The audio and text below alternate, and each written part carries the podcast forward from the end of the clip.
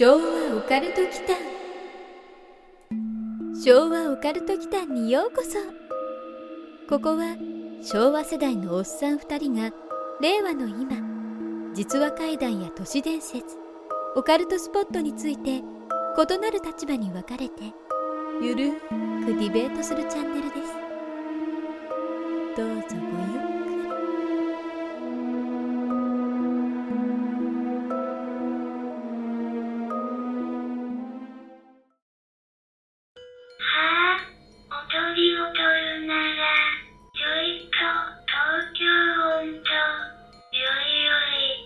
音程めちゃくちゃやな。夏ですね。夏だね、今、ちょうど多分これをやるときはお盆休み時期ですかね。そうですね。うん。そういえば稲川さんのツイッターでトレンドになってたんですけど、はい。ご本人のツイートで、うん3、4年前にはもうすでにそうなっていたらしいんですけど、はい。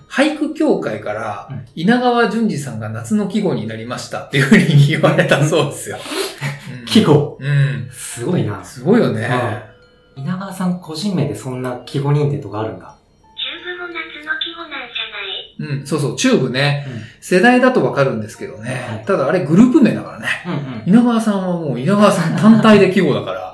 う んそれはすごいね個人名なのはすごいですよね。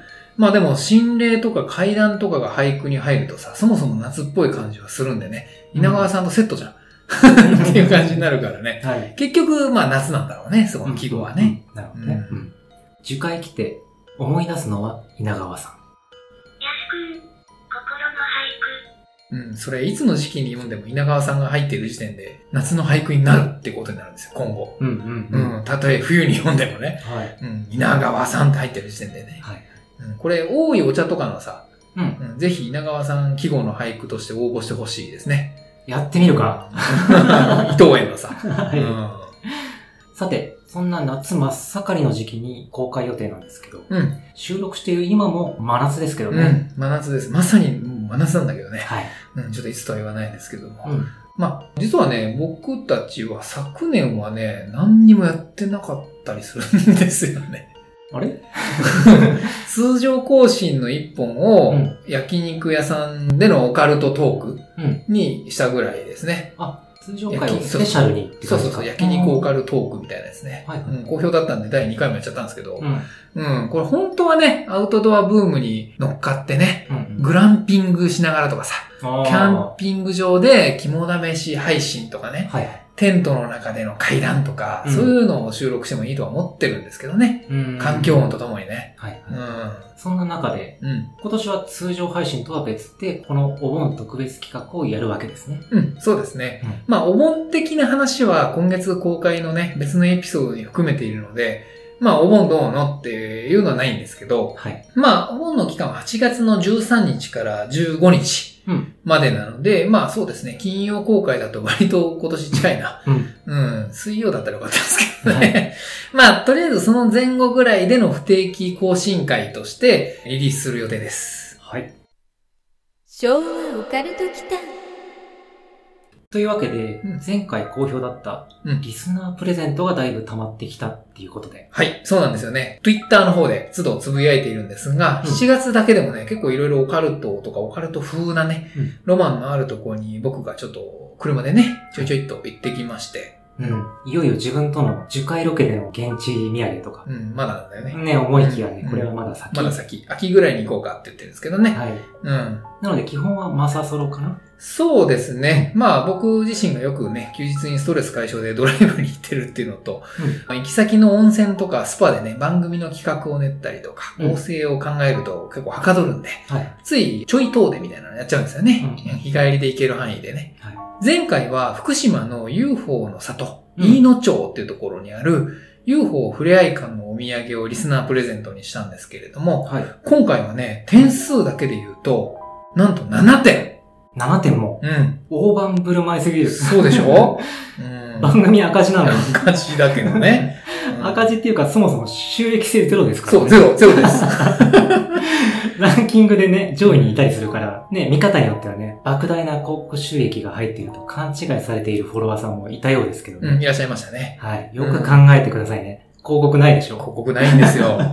うん。はいまあ僕らそもそも広告収益を当てにしてないですからね。うん。うん。まあ地道に続けていればきっといいことがあるだろうとうん。いうね、まあ深夜の AM ラジオの番組枠とかね。まあ最近 AM ラジオも FM 撮ってたりするんだけど、うんまあそんなのが実現するようにね、うん皆様もぜひ引き続き応援をよろしくお願いいたしますと。はい。うん。浜松町にある1134とか、うん文化のあれね。そうそうそう。うん赤坂にある954とかね。あ TB なんとかね。お声掛け待ってますんで。うん。うんまあランキング的には前後ほとんどもう後ろにそれついてるからね。うんうん番組名最後にね。うん。そのまま、もう一個上に釣り上げてくれれば。1134とか954とかね。はい。うん。では、早速、リスナープレゼントの紹介にしますか？その前になんですけど、まあ、はいせっかくなんで、うん一つだけ現地レポしているものがあるんで、はい。そちらをお聞きいただきたいとうんうん思います。7月にね、有給取って、栃木県那須にある、殺生石ってとこに行ってきたんですよ。あれでしょ？突然何の前触れもなく割れたとかってニュースになってうんた、あれ。ネットでね、ニュースになってましたね、ヤフーでね。そうなんですよ。その割れた殺生石が見たくてね、うん。ちょっと行ってきたんですよね。はい。うん。簡単に概要をご説明しますと、はい、お願いします。殺生石は、那須岳の斜面にある巨大な溶岩で、平安末期に九尾の狐が美女に化けて鳥羽上皇を殺害しようとしたところ、陰陽師に見破られ、その後退治されて石になったという伝説があります。那須町観光協会によると、観光客が SNS 上に殺生石が割れている写真を投稿し、協会職員らが現地で確認したところ、本当に割れていたという。石には以前からひびが入り、染み込んだ水がボールなどして割れた可能性があるという話です。SNS 上には、九尾の狐の封印が解かれてしまうのでは、悪事を働く九尾の狐が復活しないといいけど、といった投稿が相次いでいるとして話題になりました。うん。今、ニュースをそのままちょっと読んでいただいたんですけれども、まあ SNS を中心に話題になっているんですよね、これがね。で、九尾の狐っていうのがね、これ封印されてたらしいんですよ、ここの石にね。うんまあ、レポート内でも僕ぼやいてるんですけど、ん僕の中のイメージではこれ完全に白面のものなんですよね。はい。それなんかの漫画でしたっけね。牛尾と虎ですね。はいはいはいうん白面のもうんの。九尾ですね。まあ、平成世代になると、これがナルト。うん。うん、とかになるんでしょうね。はい。うん。では、ちょっと実際にレポートを聞いていただきましょう。昭和オカルト祈間はい。皆さん、こんにちは。昭和オカルト祈間のマサです。というわけでですね、今日は7月の5日火曜日平日なんですけれども、まあ Twitter の方で言ってはいるんですけれども、すごく久しぶりに本業の方をですね、仕事の有給を取りましてですね、まあ朝から車で観光に向かっているわけなんですけれども、ちょっと先ほど目的地に向かう道中で、アジアンオールドバザールっていうのを見つけまして、ついバックパッカー気分がまあ、まだ抜けきってないのかわかんないんですけれども、ついついふらふらと惹かれて寄ってしまったわけなんですけれども。あそこ面白いですね。都内にはあの規模のアジアン雑貨が売ってる店って、まあアジアン雑貨の店っていっぱいあるんですけど、なかなかあの規模はないなと思って、で、全部のお店一応入ってみたんですけれども、インド、ネパール、ベトナム、タイ、あとはバリですね。インドネシアのバリ、ウブドとかあの辺の雑貨を取り扱っているお店があるっていう感じで、まあ一番懐かしかったのはやっぱりインドとか、あとはベトナムですかね。まああの、やっぱり売れ筋はタイパンツみたいで店頭に並べられてましたけれども、ちょっと高いなと思いますね。なんかタイで買うと本当に安いので、日本だとこんなに高くなっちゃうんだと思いながら見てたんですけれども、まあその中でリスナーナープレゼントみたいなものも一応買いましたので、また番組の中で告知できればと思います。どこに需要があるかわからないんですけれども、インドって神様売りがいるんですよ。特にドラマ版の深夜特急とか小説でも登場するんですけど、見た方はご存知だと思うんですけれども、まあ少年がいるんですよね。沢木神様買うかって言って出てくるんですけど、今すごいモノマネしてるんですけど、まああの少年とかが普通に木彫りの神様とかキーホルダーとか売りに来るんですよね。観光客相手に。なんかそういうの懐かしいなと思いまして。で、まあいろんな神様売ってたんですけど、とりあえず芝神を買っておきました。はい。サザンアイズ好きとしてはですね、やっぱり芝を買っといた方がいいかなと思ったんで、はい、これプレゼントしたいと思います。で、もう一個は梵字ですね。サンスクリット語のステッカー、ツイッターの方でもうすでにボンジステッカー欲しいっていう風にリプくれていた人がいましたけれども、なかなかちょっとサンスクリット語ってご利益がある気がするんですよね。車とか貼るのにちょうどいいかと思うんで、こちらもご応募いただければと思います。さて、というわけで僕が目的地としていたのが、そのアジアンオールドバザールから車で10分ぐらいですかね、やってきました。この後また別撮りしますけれども、殺生石っていうところですね。まあ、この間あの、パカって割れたっていうのでニュースになってたんですけれども、今そこの目の前の駐車場でこれを撮っています。じゃあ行ってきます。はい、というわけで、今向かっているところです。戦隊地蔵っていう小さな赤いほっかむりというんですかね、かぶったお地蔵さんがいっぱいいるエリアを通りまして、今、殺生石の方に向かっています。これ平日の醍醐味ですね。今時間ちょうど12時なんですけれども、全然人がいないですね。これちなみに、サイの河原みたいになっていて、一重積んではみたいに石がいろんなところで積まれてたりもするんですけれども、まあ温泉地が近いということで、匂いも結構硫黄の匂いが濃いですね。かなり立ち込めてる感じです。なんか確か群馬の草津温泉の奥の方にも確かこんな感じのサイの河原みたいなのがあった気がしますね。まあ、冬場に行くといいんですけどね、今日はもう完全に夏なので、ただまあ標高は結構高いので、そんなに暑くはないかな。30度いくかいかないかぐらいだと思います。いや、しかし本当に人がいなくて素晴らしい。おっと、倉庫行ってるうちに、目の前に殺生石が出てきました。はい、というわけで、国指定名称、殺生石、奥の細道の風景地ですね。という感じです。まあ、ほとんど人がいないので、今日はラッキーですね。まあ、あのニュースでやってたみたいに、目の前に本当にパカーッと割れた石があります。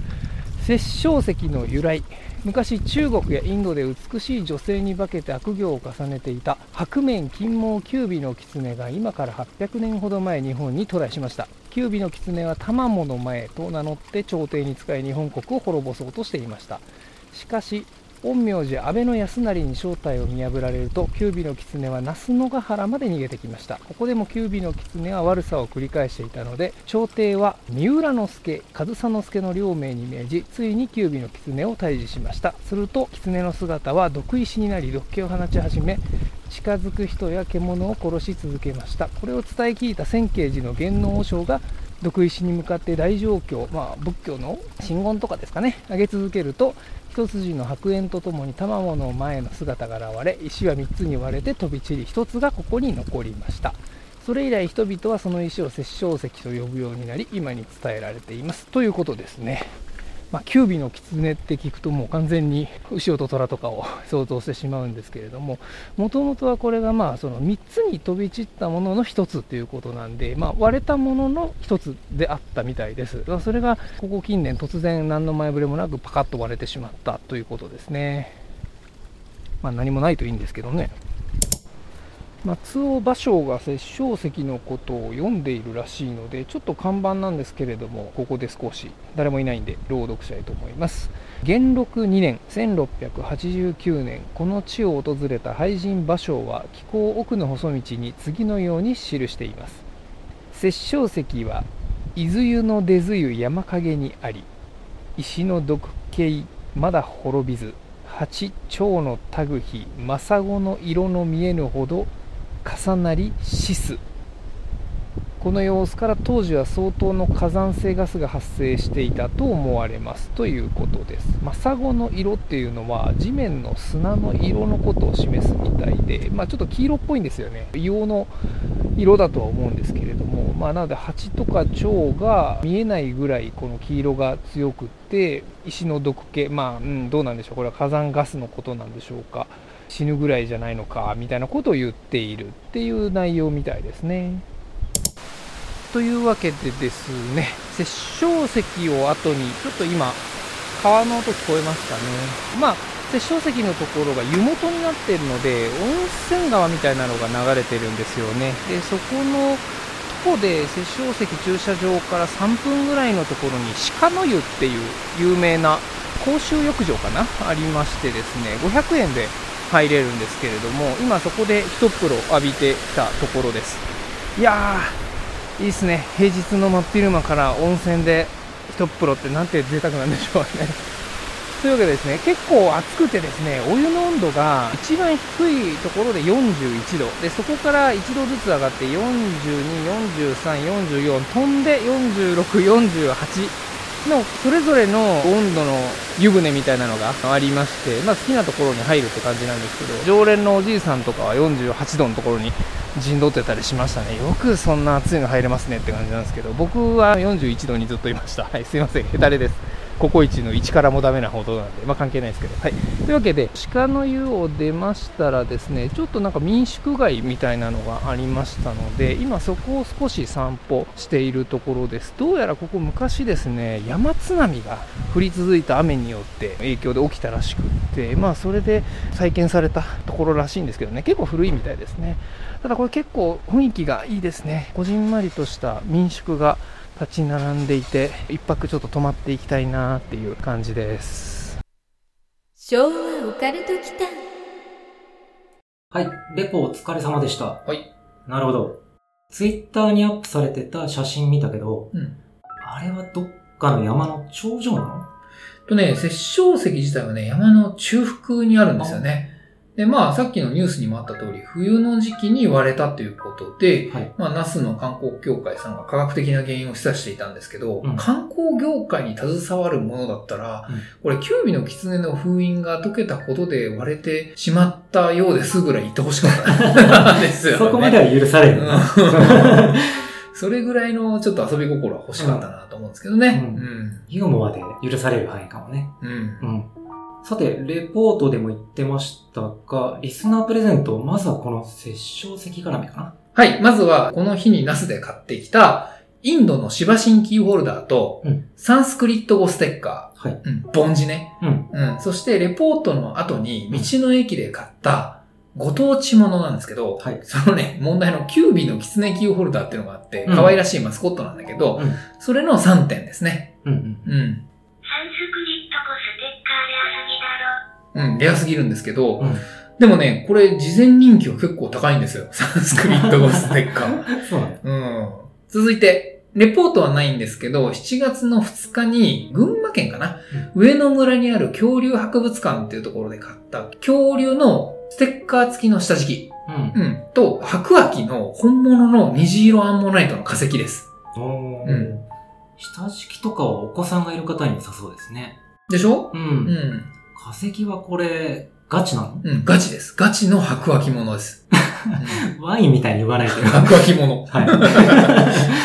これは使い道に困るけど、幸運が舞い込んでくるかもっていいですね。うん、なんかね、いいことありそうだよね。うん出ると。うん。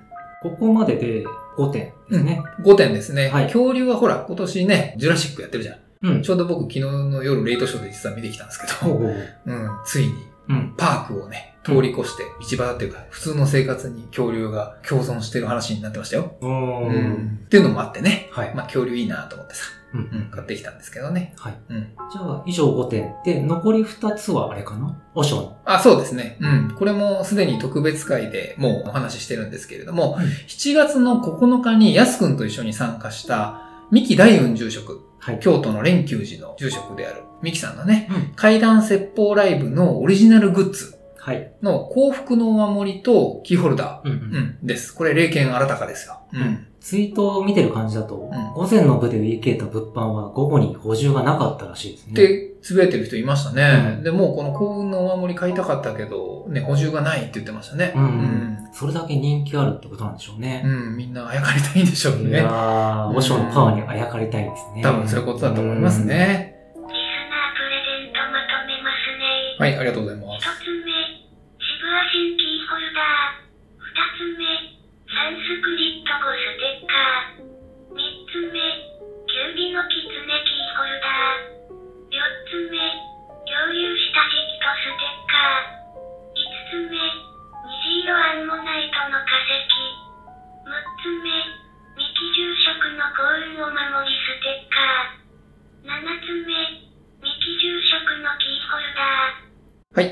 ありがとうございます。はいそういうことですね。じゃあ、えっと、今回も応募方法は前回と同じく、うん昭和オカルト機関の Twitter をフォローしてもらって、リスナープレゼントツイートにいいねを押すことで応募完了にしたいと思います。うんで、後日 DM でご当選者の方にご連絡。これでも、今ね、うん240人ぐらいなんですよ、フォロワーさんが。はい。240分の7っすよ。うん。めちゃめちゃ高確率。う。ん。本音を言うとね、うん。ポッドキャストか Spotify の購読とかね、うん。あとね、更新停止中の YouTube のチャンネル登録もあるとなお嬉しいですね。そうですね、ううんん。要するに全部登録してくださいと。いうことですね。僕らの糧になりますので。はい。どこまでね、フォローしてくれたかっていうのは追えないんですけど、まあ、追えないですね。うん我々としてはわからないんで。うん。はい、お任せなんですけどね。はい。また期間は2022年9月末ぐらいまでにしましょうかね。そうですね。うん1ヶ月弱ぐらいですかね。はい。うん。なので、10月中に発送するぐらいのスケジュール感で考えてますので、ぜひご応募ください。はい。うん。よろしくお願いします。お願いします。どしどしご応募ください。というわけで、今回はお盆真っ只中のあのうん不定期更新ということなんですけれども、はい。まあ、レポートというか、まあまあ、本編はリスナープレゼントの告知ではあるんですけれども、僕らまだね、オリジナルないからね。ないですね。うん。うなんか作りたいけど、全部フリー素材だからね、今。はい。借り物です。まあ、まずあの、ファンアートをね、あの、いただけるぐらいまでは成長しましょうか。はい。うん。待ってます。はい。よろしくお願いしますお。願いします。はい。じゃあ、今日はこんなところで、良いお盆休みをお過ごしください。はい。はい。ありがとうございました。ありがとうございました。